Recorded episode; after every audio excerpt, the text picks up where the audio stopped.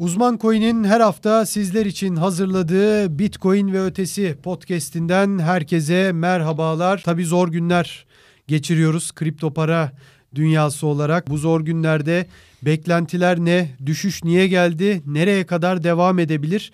Bunları konuşacağız. Ben Hakan Ateşler, arkadaşım Burak Köse ile birlikte yine her hafta olduğu gibi bu podcast'te sizlere gündemi aktaracağız ve biz de kendi naçizane fikirlerimizi sizlerle paylaşacağız. Burak merhabalar, hoş geldin. Merhaba Hakan, sen de hoş geldin. Evet, biz bu podcast'i kaydettiğimiz e, cumartesi günü öğle saatleri itibariyle Bitcoin 20 bin dolarında altına inmiş durumda. 19 bin doların da altına fitil attı zannediyorum. 18.740 ya 700 18.700. Evet, 18.700'leri de gördük. Çok tarihi zamanlardan geçiyoruz ama olumsuz anlamda tabii tarihi zamanlardan geçiyoruz. Çünkü gerçekten FED faiz kararı ilk Aralık ayında bize böyle bir şok yaşatmıştı. FED toplantısında faiz arttırımına gidilebileceğine yönelik birçok yorum yapıldığını resmen öğrenmiştik ve oradan itibaren de çok sert ama çok sert düşüşler geldi. Rusya'nın Ukrayna'ya müdahalesi 34 bine kadar indirmişti ama şunu söylemek lazım ki bugün Haziran ayı sonundayız desek Mart sonunda 48 bin dolardaydık.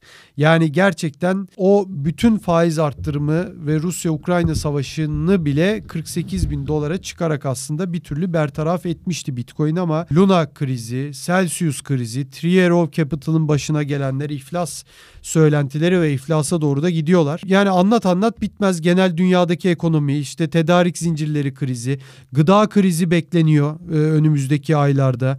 Onunla ilgili de çok ciddi problemler var. Jeopolitik gerginlikler zaten Türkiye Yunanistan'dan tut Çin, Tayvan, Amerika tarafına doğru anlat anlat yine bitmez. Ben sana nereden başlayayım bilmiyorum ama şu fiyattan girelim istiyorsan dinleyicilerimiz fiyatla ilgili yorumlarını merak edecektir senin.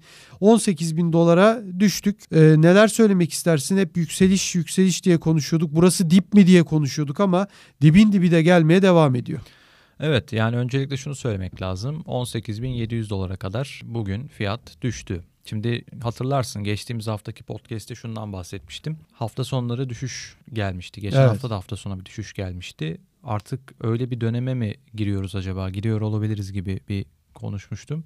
Yine bir hafta sonunda yine sert bir düşüş gördük Bitcoin fiyatında ve şöyle bir şey oldu açıkçası. Yani 4 yıl geriye sardı Bitcoin. Hatta 4 yıl geriye sardı daha da geriye sardı bence. Neden? Enflasyon diye de bir gerçek var. Şimdi diyoruz evet. ki 4 yıl önceki doların değeriyle bugünkü doların değeri aynı değil. Tabii. Belki de %30'a yakın belki de %20 küsürlerde bir doların değer kaybından söz edebiliriz. E bunu göz önüne aldığımızda 2017 fiyatıyla karşılaştırırsak Bitcoin'in şu anki fiyatının herhalde baktığımızda yani 15 bin dolar gibi düşünebiliriz yani şu anki değeri aslında. O günkü değerle karşılaştırdığımızda. Evet, evet. Durum böyle vahim açıkçası. Doğru. Ve tabii boğa piyasalarından sonra gelen düşüşlerde de şöyle bir gerçeklik var. Bir %80'den fazla %85'e varan düşüşler elbette oluyordu. Ama bu kadar hızlı geldiğini geleceğini aslında düşünmüyorduk bunun. Yani elbette gelebilirdi. Biraz hani arada ara yükselişler olur. Kimileri ona ölü kedi sıçraması der. Evet. Öyle sıçramalar görür. Rahatlama rallisi evet, deniyor şimdi. Hala rallisi. gelecek deniyor bir rahatlama rallisi ama. Evet. Onlar olur ve daha sonra daha da derin bir düşüş evet. gelir. Yani beklenti buydu aslında. Ee, ama şimdi görüyoruz ki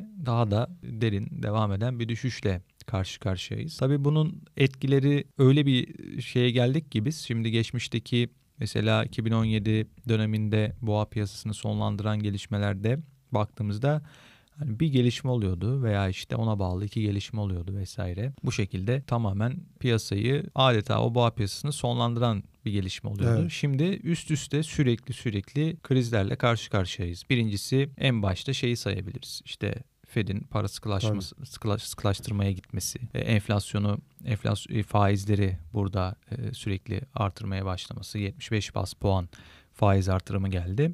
Bir arada tabii şey yaşadık, e, Terra'daki büyük çöküş, Luna çöküşünü 80 yaşadık. 80 bin bitcoin sattılar. Evet orada yani 80 en son bin, 300 küsür kalmıştı. Orada 80 bin bitcoin sattılar dediğin gibi. Şimdi ondan sonra işte Celsius, Three Arrows Capital derken yani bir sürü üst üste meydana gelen krizlerle piyasa karşı karşıya. Aslında bunların hepsi Fed'i dışarıda bırakırsak Celsius ve Luna, Luna aslında hepsi şu anda yaşadığımız krizlerin hepsi bir yerde Luna'ya bağlı. Neden? Çünkü Luna'da yaşanan o büyük fiyat çöküşünden sonra orada pozisyonu olan Three Arrows Capital Evet. Orada 200 milyon dolarlık bir Luna varlığı vardı onların yanılmıyorsam. Bir de şunu söyleyeyim çok özür dilerim yani belki bilmeyenler olabilir. Triero Capital da yani büyük bir kripto para fon yönetim şirketi Evet. ve yönettiği fon miktarının milyarlarca dolar olduğu. 3 milyar dolar. 3 milyar dolar ama zirvesindeyken de 20 milyar dolar yakınla bir, e, Ee, 20 milyar evet. dolara yakın bir değer olduğu da belirtiliyor. O Celsius. Öyle mi? Celsius Aynen. muydu o? Celsius. Tabii artık Tamam. bütün gelişmeler birbirine Tabii, girdiği doğru, için doğru. senin de Doğru. aklın Çok hızlı. Bir ayda Evet. neler yaşadık yani silindir Tabii. geçti üstümüzden. kesinlikle çok karıştırmak çok normal. Three Arrows Capital işte 3 milyar dolara kadar çıkmıştı onun varlığı. Evet. 3 milyar dolarlık bir varlığı yönetiyorlardı. Bildiğimiz tabii yani bilmediğimiz belki e, daha fazladır. Böyle böyle de olabilir. İşte Celsius ondan sonra bu fiyat çöküşü gelince Luna'ya bağlı olarak Luna'da bir fiyat çöküşü yaşanınca elbette tüm piyasa bundan etkilendi. Sen de az önce söyledin 80 bin bitcoin satıldı o noktada. Bitcoin fiyatı düştü. Tabii bitcoin e, düşerken beraberinde e, işte Ethereum başta olmak üzere bir sürü kripto parayı sürüklediği için onların değerleri çok daha düştü. Bu sefer şöyle bir şey olmaya başladı. Bundan Celsius da etkilenmeye başladı. Neden? Çünkü Celsius'un da tabii ki büyük Bitcoin pozisyonu elbette var. Büyük Bitcoin varlıkları var. O da müşteri varlıkları zaten. Ama onu onları esas etkileyen bu stake edilen STETH dediğimiz Sentetik Ethereum. sentetik Ethereum aynen e, Lido Finance platformunda onların sentetik Ethereum varlığı vardı büyük ölçüde. E, müşterilerden aldıkları Ether'leri bunlarla değiştirip tabii bunların hepsi riskli işlemler. Onlar birçok başka riskli işlemlere de girdiler. Ethereum'un da e, sentetik Ethereum'un da değeri Ethereum'dan ayrışmaya başlayınca orada da çünkü insanlar Luna'da yaşananlardan sonra, USD'de yaşananlardan sonra bu ürünlere karşı bir e, şüphe duymaya başladılar. Dolayısıyla Ethereum fiyatıyla STET'nin fiyatı da ayrışmaya başladı. O noktada Celsius da bundan zarar gördü ve müşterileri artık ödeme yapamamaya, yapamayacak duruma geldi aslında. Yani o da aslında noktada- bir faiz veriyordu ve o faiz de öyle çok düşük de bir faiz değildi herhalde Evet, değil mi? evet. O yüzden Şimdi şöyle bir durum var. Bir ara çok popülerdi o platformlar. E, C, CDFI deniyor onlara işte. evet, evet. Hem merkezi hem merkezi ikisinin ortası gibi bir şey. Artık kimileri bunu kabul etmiyor tabii S- direkt işte merkezi. Zaten öyle aslında Öyle yani. ben de onu diyecektim. Baktığımızda Tabii. tamamen e, bir şirket var ortada. yani bir merkeziyetsiz yöneticisi var. finans dediklerimiz de merkezi zaten. Hani adı merkeziyetsiz finans gibi gözüküyor çoğunluk için. Yani evet e, birçok üründe bunu söyleyebiliriz aslında ama gerçekten merkeziyetsiz olan ürünlerde yok değil. Tabii şu var mesela merkeziyetsiz borsa diyoruz. En büyüğü Uniswap ama Uniswap şeyi mesela Rusya'da Rusları falan engellemeye Evet, başladı. evet. Yani o noktada o artık merkeziyetsizlik Tabii. olmuyor aslında. Şimdi Celsius'a geri dönelim. Celsius benim aslında Celsius deneyimim var. Ee, Celsius'ta da şöyle bir işleyişi vardı onların. Üç tane platform var birbirine benzeyen aslında popüler olarak.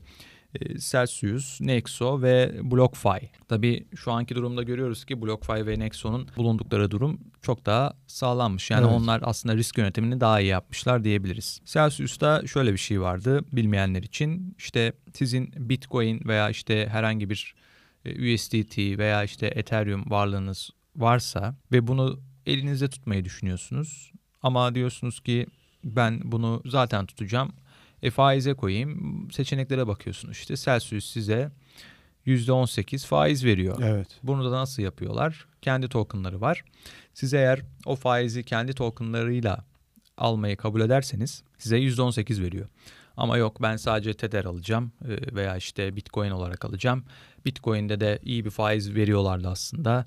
E, %6'ya varan bir faiz oranı. Tether'de de %8-9 dolaylarında olması lazım. Kimi zaman %10'a çıkıyordu bu. Ve e, Celsius'la da e, aldığınızda az önce söylediğim gibi %18 faiz alıyorsunuz. Tabii Celsius'un bir noktada çok ciddi değeri arttı. Evet. Öyle bir dönem yaşadık e, geçen sene. Gerçekten bir fiyat patlaması yaşadı. Platforma tabii bu fiyat patlaması çok büyük bir kullanıcı çekti. Tabii. Bu kadar kullanıcı Celsius'ta işlem yapmaya başlayınca işler daha da zora girdi. Neden? Ödeme yapman Çünkü- lazım hepsini Evet, değil mi? hepsini ödeme. Ya aslında bu bir yerde Ponzi şemasına da pardon, saadet zincirine de benziyor Evet, aslında. evet. Çünkü şöyle bir durum var ortada. Bu şirket sizin Bitcoin'inizi alıyor. yatırıyorsunuz siz. Diğer varlıklarınızı alıyor. Sonra bunları alıp sizin bilmediğiniz platformlarda işletiyor, Tabii, işlem kullanıyor. yapıyor, kullanıyor bir şekilde. Ne kadar riskli işlemlere girip girmediğinizi girmediğini bilmiyorsunuz tabii ki. Ee, tabii bu kadar kullanıcı geldiği noktada bunlar işte işlemleri yapıp elde ettikleri kardan müşterilere ödenecek Evet. parayı düşüyorlar. Gerisi onlara kalıyor. Bu kadar insan platforma akın etmeye başlayınca bu kar marjı iyice düşmeye başladı şirketin. Bu kar marjı düştükçe de daha da e, riskli işlemlere yöneldiler. O noktada artık SOS vermeye başlamıştı Celsius. Hatta e, bir tane Ethereum üzerinde Badger DAO diye bir hack yaşandı 120 milyon dolarlık. Orada da 50 milyon dolarlık bir kayıpları olduğu ortaya çıktı sonradan. Şu anda belki açıklamadıkları başka şeyler de vardır. Celsius'ta e, durum buydu aslında ve şu anda tamamen bir iflasla karşı karşıyalar. E, yanılmıyorsam e, çeşitli danışmanları, gerçi o diğer fondu galiba, Three Arrows Evet, Capital'da evet. e, böyle bir krizle karşı karşıya. Yani piyasanın geldiği nokta gerçekten şu anda e, işler acısı. Buradan çıkış elbette olacaktır ve umarım çok da derinlere inmeden Evet. buradan e, bir artık rahatlama rallisi gelip Tabii. Şimdi biraz insanları rahatlatır en azından. tabii. E, şunu da söyleyeceğim. Ben e, az önce söylediğim, e, sen, senle de bunu daha önce paylaşmıştım. Bu az önce saydığım platformların üçünü de kullandım. E, Hatta işte üçüne de eşit miktarda parayı bölmüştüm. Bunu tabii ben geçen sene yapmıştım ve yaklaşık bir e, 10 ay kadar galiba orada kaldı o e, paralar. İyi de bir getirisi olmuştu açıkçası ama çıktım tabii ki oradan. Ben çıktıktan yaklaşık işte 7 ay sonra herhalde böyle bir şey patlak verdi. Yani ben de oradan tamamen tesadüfi şekilde çıktım yani yoksa böyle bir şey öngördüğüm için değil. Ama şöyle e, Evet. sözünü kestim ama bence kendine de burada haksızlık etme. Neden diyeceksin? Şimdi bu tür olayları çok da gördük. Merkeziyetsiz finans alanında da gördük. Hacklenmeleri gördük. Başka şeyleri gördük.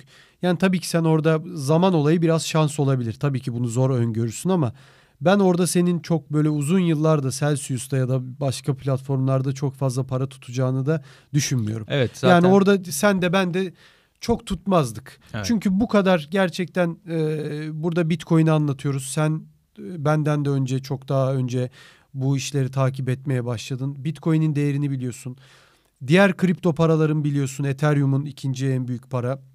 Bunları bilirken bunların sadece tek başına cüzdanda durmasının getirdiği getiriye bile baktığında uzun vadede yani oradan yılda az değil tabii ki. Yüzde on sekiz işte TTR yüzde sekiz şu an Amerikan Merkez Bankası kaç veriyor zaten değil mi Ki faizleri? bu o zaman faizler sıfırdı yani. Tabii tabii. Yani yüzde sekiz dolara falan bunlar zaten çok ciddi rakamlar. Bunu kabul ediyorum ama yani çok zor buralarda uzun vadede Evet. para tutmak. Onu sen de ben de büyük konuşmayalım tabii ama e, tutmazdık gibi Yani geliyor. Zaten yani o konuda en büyük çekincem oydu yani. Evet. Bu platformda bu para tutuluyor ama sonuçta merkezi bir yapı burası Tabii. ve o fonların ne olacağı belli olmayacak bir noktadan Tabii. sonra. O yüzden yani bundan şüphe ederek zaten çıktım. Yoksa Oradan. bugün Celsius'un yaptığını belki e, Binance de yapıyor. Yani Binance'in de bugün bir sürü e, getiri e, şey var faiz veriyor. Yani Evet. birçok kripto paraya veriyor. Diğer borsalar da veriyor. Yani Binance dediğim en yüksek olduğu için. Yoksa OKEX'lerde, KuCoin'lerde bunların hepsi de veriyor yani bu faizleri. Orada da tutabilirsin. E, tabii ki Celsius'un başka özellikleri vardır. Daha fazla getiri. Ama dediğim gibi o borsalara da bir gün bir şey olabilir. Bugün Binance'te de çok uzun vadede tutmak ister miyim? Emin değilim açıkçası. Bilmiyorum yani. Binance de çok güvenilir yoksa ama e, hiç bilemezsin. Yani bu tabii merkezi bütün platformlar için geçerli evet, olan bir evet. şey. Bu arada borsalar mesela bu Celsius, Nexo ve diğerleri işte USDT'ye karşı %8-9 faiz verirken e, borsalarda da tabii ki böyle bir Tabii. olanağınız var. Ama orada işte %3 gibi Tabii, rakamlar. tabii, yani tabii. onun da elbette bir sebebi var ki Tabii. bunu da yaşayarak öğrendik açıkçası. Evet, evet. Ee, Şimdi e, şunu da ekleyeceğim ayrıca. Burada görmemiz gereken bir şey de şu aslında. Celsius olsun, Luna olsun bunların hepsinin bir bir patladığını gördük. Neden patladılar? Birincisi e, karşılayamadılar yok, yani müşteri var yani ödemelerini karşılayamadılar gibi geliyor. bir kurucusu var, bir Evet. yöneticisi var, bir şirketi var. İşte bu şirket tamamen fevri davranabiliyor. Kafasına göre hareket edebiliyor. Herhangi bir şekilde sonuçta bu şirket arkasındaki şirketler size dönüp sormuyorlar. İşte şuraya para yatıracağız veya şöyle bir Elinde ne kadar yapacağız. hangi coin'den var onu nereye yatırdı Evet, bilmiyoruz. Bilmiyoruz. Şeffaf değiller. Ee, yol açtıkları sonuç ortada. Yani buradan Bitcoin'e geleceğim. Şimdi insanlar hani hani nerede merkeziyetsizlik, fiyatlar yerle bir oldu diyorlar ama burada siz Bitcoin'in baktığınızda ne kadar şeffaf olduğunu görüyorsunuz aslında. Evet, Bitcoin'de yani arkasında herhangi bir şirket, kurum, kuruluş, kişi olmadığı için ve tamamen her şey e, algoritmaya bağlı olarak belli olduğu için bundan işte seneler sonrasına kadar Bitcoin'de ne kadar üretileceğini, ne kadar işte piyasaya sürüleceğini, işte herhangi bir şekilde hangi blokta ne kadar Bitcoin Tabii, çıkarılacağını bugünden itibaren bildiğiniz için güveniyorsunuz. Tabii. Böyle bir güven sağlıyor size aslında. Yine bunu yaşayarak Görüyoruz. görmüş olduk. Yani bu- bunu seninle e, yaptığımız ilk podcastlerde de 2020'den itibaren bu konuyu çok konuşmuştuk.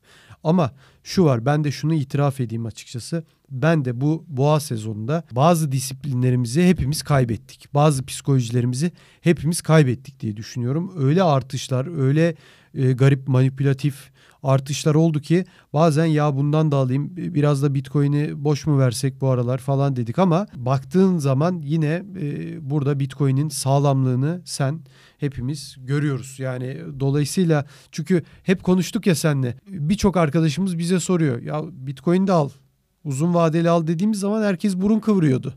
Ya Bitcoin artmıyor ki ama işte bak Bitcoin batmıyor bir de gördüğün gibi. Evet. Anlatabiliyor muyum? Diğerleri işte zaten altcoin'ler eridikçe eridi, dibin dibini gördü. Hala da görmeye devam ediyor. Bitcoin de belki o anlamda ama Bitcoin hala bugün 4 sene öncesinin en yüksek seviyelerinden bir tanesinde ama altcoin'ler bambaşka yerlere doğru gidiyorlar şu Evet. anda. Dolayısıyla e, bu anlamda Bitcoin'in değerini her anlamda gördük. Bir de şu var. Şunu da söyleyeyim. Şimdi bütün anlat anlat bitmiyor yaşadığımız krizler. Diyorum ya silindir gibi üzerimizden geçmiş bir dünya var şu anda. Yani kripto paralar düşüyor da hisse senetleri düşmüyor mu? Bakıyorum hisse senetleri düşüyor. Kripto paralar her anlamda düşüyor. Altında gümüş o da düşüyor. Evet altında gümüş az düşüyor. Tabii ki bir koruma e, güvenli liman olması sebebiyle onlar da e, daha azlar ama yani onlar da böyle bu krizde işte kriz anında alınabilecek paralardan ya da varlıklardan dediğimizde onlar da düşüyor. Yani öyle çok yükselişler yok. Bu yükselmeyeceği anlamına gelmiyor. Öyle bir şey demiyorum ama her şey düşüyor. Her şey şu anda dolar dışında dünyada euro bile düşüyor. Yani, Evet, yani. dolarla euro birebir olacak yakında paritede. Evet, evet. Dolayısıyla hani burada gerçekten e, olağanüstü dönemlerden geçiyoruz. Ve Benim- olağanüstü şeyler yapılıyor aslında. Tabii. FED düşündüğümüzde Tabii. 75 bas puan tek e, seferde Tabii ki. artırmak. 28 yıl sonra bunun ilk kez yapılıyor Evet. olması gerçekten burada olağanüstü bir kararların alındığının göstergesi. Yani şimdi son 75 bas puanlık faiz artırımından sonra e, ekonomistler bazıları da gerçekten iyice şüpheye düşmeye başladılar. Ki hatta Amerika'da Bank of America olsun diğer e, bazı bankacılık kuruluşların yöneticileri raporlarına baktığımızda bu Fed'in faiz kararının ekonomide yeni bir belirsizlik yarattığını Tabii. ve gidişatın tehlikeli bir noktaya evrilmeye başladığını Evet. söylüyorlar. Evet. Ve şu da var. Aynı zamanda Fed Kansas City Başkanı'nın da açıklaması vardı. Kendisi zaten şu 75 bas puan faiz artırımına muhalif olan tek kişi. O da artık e, Fed'in bu adamının ekonomi- ekonomide yeni bir belirsizlik yarattığını Evet. söylüyordu. Böyle bir belirsizliğe giderken bakalım küresel ekonomi, Tabii. piyasalar nereye evrilecek? Ve o noktada Bitcoin nasıl hareket edecek? Gerçekten şu şu andan itibaren çok merak ediyorum. Ta- Ben de merak ediyorum. Bunu bilmenin imkanı yok. Açıkçası bir mantık yürütüp de buradan bir sonuç çıkarmanın da bence çok e, nasıl diyelim e, mantıklı bir durumu da yok. Neden diyeceksin? E, dediğin gibi bu, bu iş belirsizlik. Şu an bütün dünya belirsizlik üzerinden yürüyor. Ne olacağını hiç kimse bilmiyor. Yani tekrar söyleyelim ya yani burada e, çok ciddi günlerden geçiyoruz. Avrupalı ülkeler hani bat- batı diyoruz, modernite diyoruz. Bunların hani en dünyada sağlam olduğu yer Avrupa. Ne kadar eleştirsek de dönem dönem. E, hepsi diyor ki biz silahlarımızı, silah alımlarımızı arttıracağız, ordularımızı güçlendireceğiz. E, Rusya-Ukrayna savaşına bakıyorsun 3 günde biter dedik 5 günde biter dedik. Hala bitmedi hala devam ediyor. İşte gıda krizi. Gıda krizi deyince de sadece Ukrayna'dan Rusya'dan gelecek olan buğdaydı, tahıldı. Yani bu, bunları bunlardan bahsetmiyorum. Genel bir gıda krizi de var. Dünyanın nüfusu 10 milyarı bulacak bir süre sonra. Bütün bu krizlere baktığında işte savaşlardı, para e, paranın değerini her ülkenin Türk lirası değerini e, kaybediyor. Avrupa'da euro kaybediyor. İşte dolar bu dönemde yükseldi ama nereye kadar yükselecek? Sonsuza kadar mı yükselecek? Yani inanılmaz derecede bir e, yükseliş hızlı e, dolar endeksinde gidişat var. Yani her şey abartılı ve bütün bunlara baktığında ben yine Bitcoin'i burada altınla birlikte belki tek sağlam varlık olarak görmeye başladım. Çünkü öyle bir belirsizlik halindeyiz ki bakın Rusya ne demeye başladı? Biz uluslararası ticareti Bitcoin'le de yapabiliriz. Evet. Açıklamaları geliyor Rusya'dan. Bu çok önemli bir açıklama. Yani bunu yine medya çok fazla bunun üzerinde durmadı. Yani kripto para medyasından da bahsetmiyorum. Ne finans medyası ne genel ana akım medya. Bunların çok üzerinde durmadılar. Bunlar çok önemli. Çünkü güvenebileceğim bir şey kalmıyor. Putin geçtiğimiz günlerde açıklama yaptı. Amerika para basıyor dedi. E, dolar da gittikçe değerini kaybedecek dedi ki bu, bu Putin'in ilk açıklaması değil bu yönde. Geçen sene de aynı açıklamayı yapmıştı. Yani Putin söylüyordur, doğrudur anlamında konuşmuyorum ama bunu zaten Amerikalı ekonomistler de söylüyorlar çoğu anlamda ve şu anda analistlerin, ekonomistlerin söylediği şu. Arttırsa bir yere kadar arttırabilir. Riskli bir durum. E arttırmasa bambaşka bir riske doğru gidiyor enflasyon. Dolayısıyla şu an FED bile bilmiyor olabilir ne yapacağını. Kesinlikle. Burada çok ciddi bir belirsizlik var. Daha sen hani 75 bas puan diyorsun. E, Mayıs'taki toplantıda e, FED Başkanı Powell 50, 50 bas puan masada demişti. Yani 50 bas puan arttıracağız bile dememişti. Ya şu var masada zaten. dedi yani 25 düşünülüyor ama 50 de masada. Sonra 50'ye dönüştü. 75 gelmeden 1-2 hafta önce 75 artık herkes dedi ki 75 geliyor. Yani bundan sonra Temmuz'da ne olur? Ağustos'ta toplantı yok ama Ağustos'ta acil bir toplantı bile olabilir. Bundan sonra ne olacağını hiçbirimizin tahmin etme imkanı yok. Tekrar söylüyorum o kadar hızlı düştük ki yani üst üste geliyor darmadağın oldu kripto paralar. Tamam 10 hafta tarihinde ilk kez Bitcoin değil mi 10 hafta 7'den sonra tarihinde ilk kez hep 8 9 10 Bir de şu var. Kırmızı tarih- mum kapattı. Tarihinde ilk kez bir önceki döngünün zirvesini kırmış evet oldu aşağıya. kırmış oldu. Yani e, olağanüstü şartlar olağanüstü önlemleri gere- gerektirir. E, bambaşka yükselişlerde görebiliriz. Evet bu üç gün sonra olmaz ama ben açıkçası bu ilkleri gördükçe imkansız denilen şeylerin olduğunu gördükçe bundan sonra insanların dediği başka imkansız olan şeylerin de gelebileceğini düşünüyorum açıkçası. Yani e, Amerika dese ki evet tamam Bitcoin'le biz bir uluslararası ticaret deneyebiliriz dese ve Amerika hadi Amerika'yı geç Rusya ile bir ülke ilk kez bir e, Bitcoin ile e, ticaret yapsa doğalgaz ticareti olabilir, petrol ticareti olabilir. Bunları yapsa bambaşka yerler olabilir ki bu oraya doğru gidiyor bana göre. Çünkü bir enerji krizi de bekliyor Avrupa'yı Evet. ve dünyayı. Dolayısıyla burada baktığın zaman çünkü bunun tartışmaları oluyor açıkçası. Rubleyle istiyor. Öbürü euro ile öderim diyor. Rusya diyor ki ruble olmaz, euro olmaz. Onlar işte Avrupalılar diyor ki Putin katil ama o sırada doğalgaz almaya da devam ediyorlar. Böyle yani şimdi e, konuşursak bambaşka konulara gireriz ama bunlar gerçek. Bunlar bizim yorumumuz değil. Bunlar olan şeyler. Almanya hala Rusya'dan çok ciddi miktarda e, Almanya en fazlası Avrupa'da almaya devam ediyor. İtalya almaya devam ediyor. Bunların en sonunda bir yerde bu düşüşlerin de ben son bulacağını düşünüyorum. E, Her şey çok iyi olacak işte çiçekler böcekler anlamında bunu söylemiyorum. Yani bu kadar sert düşüşlerden, bu kadar imkansız denilen şeylerin yaşanmasından sonra ben bambaşka imkansızların da başka olağanüstü olayların da yaşanabileceğini düşünüyorum. Evet. Benim moralimi düzeltiyor bazen açıkçası bu tür e, konular. Çünkü ya şöyle bir şey var. Şimdi olu- olmayacak diyemiyorsun Evet. işte imkansızlar geldiyse ters anlamda niye imkansız olmasın diye düşünmüyor Şimdi değilim. herkesin birçok insanın konuştuğu şöyle bir şey vardı. Bitcoin 60 bin doların üzerindeyken 50 bin dolar veya işte 40 bin doların üzerindeyken ya şuralara düşse de satın alsak. Tabii Şuraya düşse de 20 bin dolar olsa da 10 bin dolar keşke Tabii, 10 bin tabii. dolar olsa da alsak. alsak tabii. Bunlar çok söylendi. Ve şu anda işte o bunları söyleyenlerin alma vakti aslında. Tabii. Buyursunlar alsınlar diyelim. Tabii ki, tabii ki. Orada söylemek kolay. Ee, yani düşerken kriz olmayacak mıydı değil mi? Bir şey Evet. olacaktı ki düşecekti. Yani öyle lay lay lom düşecek ondan sonra iki ay sonra bir daha 60 bine çıkacak. Yani Ve şunu da evet unutmamak lazım. Ee, her derlerdi ya her çıkışın sert inişi olur. tabii Sert çıkışın. Aynı şekilde sert düşüşün de sert yükselişi olur. Tabii. Bunu daha önce de gördük aslında. Tabii bunu gördük. Ee, Dolayısıyla bunun zamanını bilemiyorsunuz. Bu anlamda e, kapatmadan önce şunu söyleyeyim. Ya benim tek verdiğim tavsiye şu. E, Bitcoin'i mutlaka azar azar almaya çalışın. Ama e, bazı disiplinlerinizden de bunu biz de bazen ya ben senin adına konuşmayayım tabii ama şahsen söylüyorum. E, bu disiplinlerden bazen o psikolojik durumlardan ötürü kopabiliyorsunuz ama disiplinden kopmamak en iyisi. E, belirli dönemlerde nakit, belirli dönemlerde altın, belirli dönemlerde bitcoin. Altcoin yatırımı da kötü bir şey değil. Bunu bazı yerlerde günah gibi anlatıyorlar çünkü. Ya bu tür fırsatlar da bu tür dönemlerde geliyor. Ben evet dolar paritesinde çok ciddi düşüşler yaşamış olabilir altcoin'ler ama Bitcoin paritesinde de çok ciddi fırsatlar veriyorlar. Yani bu fırsatlar her zaman oluyor açıkçası. Ee, burada altcoin almayın diyenlerden olmayız biz. Yani o tür gerçekten iyi projeler de var. Evet Bitcoin'i zaten hepimiz bunu Burak da söyledi ben de söyledim. Her zaman e, Bitcoin'i ayrı tutuyoruz. Büyük çoğunluğu hepsinden ayrı tutuyoruz. Ama altcoin'lerde de iyi projeler var ve bu altcoin Bitcoin paritesinde de çok ciddi fırsatlar geliyor ve siz e, buradan elinizdeki Bitcoin sayısını da e, düzenli Bitcoin alımlarına oranla daha fazla arttırabiliyorsunuz.